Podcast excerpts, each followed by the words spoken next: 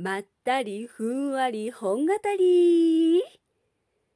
ごきげんよう千鶴お姉さんです。本日収録しておりますのは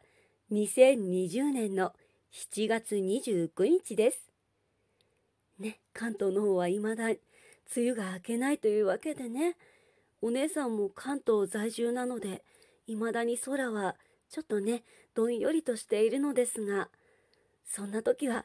お家で読書しようぜ というわけでなんか磯の野球しようぜみたいになってますけど。さて本日ご紹介する漫画は沢田米先生のアクロトリップ。あらすじは正義の味方のベリーブロッサムちゃんが大好きな主人公伊達千鶴子ちゃんがある日悪の組織フォッサマグナの総帥黒間さんかっこイケメンと出会ってっていう物語で普通に少女漫画なのに正義の味方と悪の組織がいる世界観。まずそこが新しいってお姉さん思って。これ確かリボンのコミックスだったと思うんですけど絵柄がすっごく可愛い中でギャグが振り切れてるというかお姉さんね基本的にギャグばっかり読んでるのでご紹介するのもギャグ作品が多いと思うのですが好きだね。っていう それでね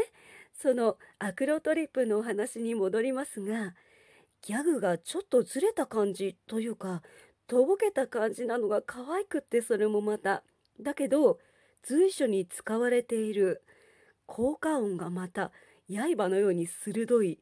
書き味のものばかりでそのギャップもまたちょっとずれた感じをひ、うん、醸し出してるのかななんて思います。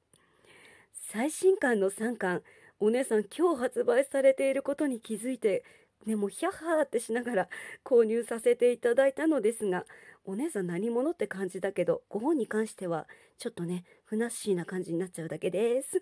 そのね線に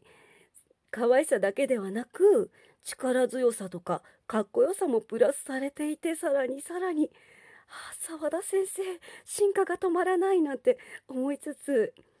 ストーリーにね笑いだけじゃない独特のプラスアルファの要素もありのでも最近少女漫画読んでないなとか読んでないけどちょっと変わり種読んでみたいなっていう方にねちょっと大人になった方とかもちろんね、乙女の心を持った方々男女問わずぜひぜひ素敵な世界に溺れてみてください。というわけで本日はここまでです。ここまで大切に聞いてくださって本当にどうもありがとうございました。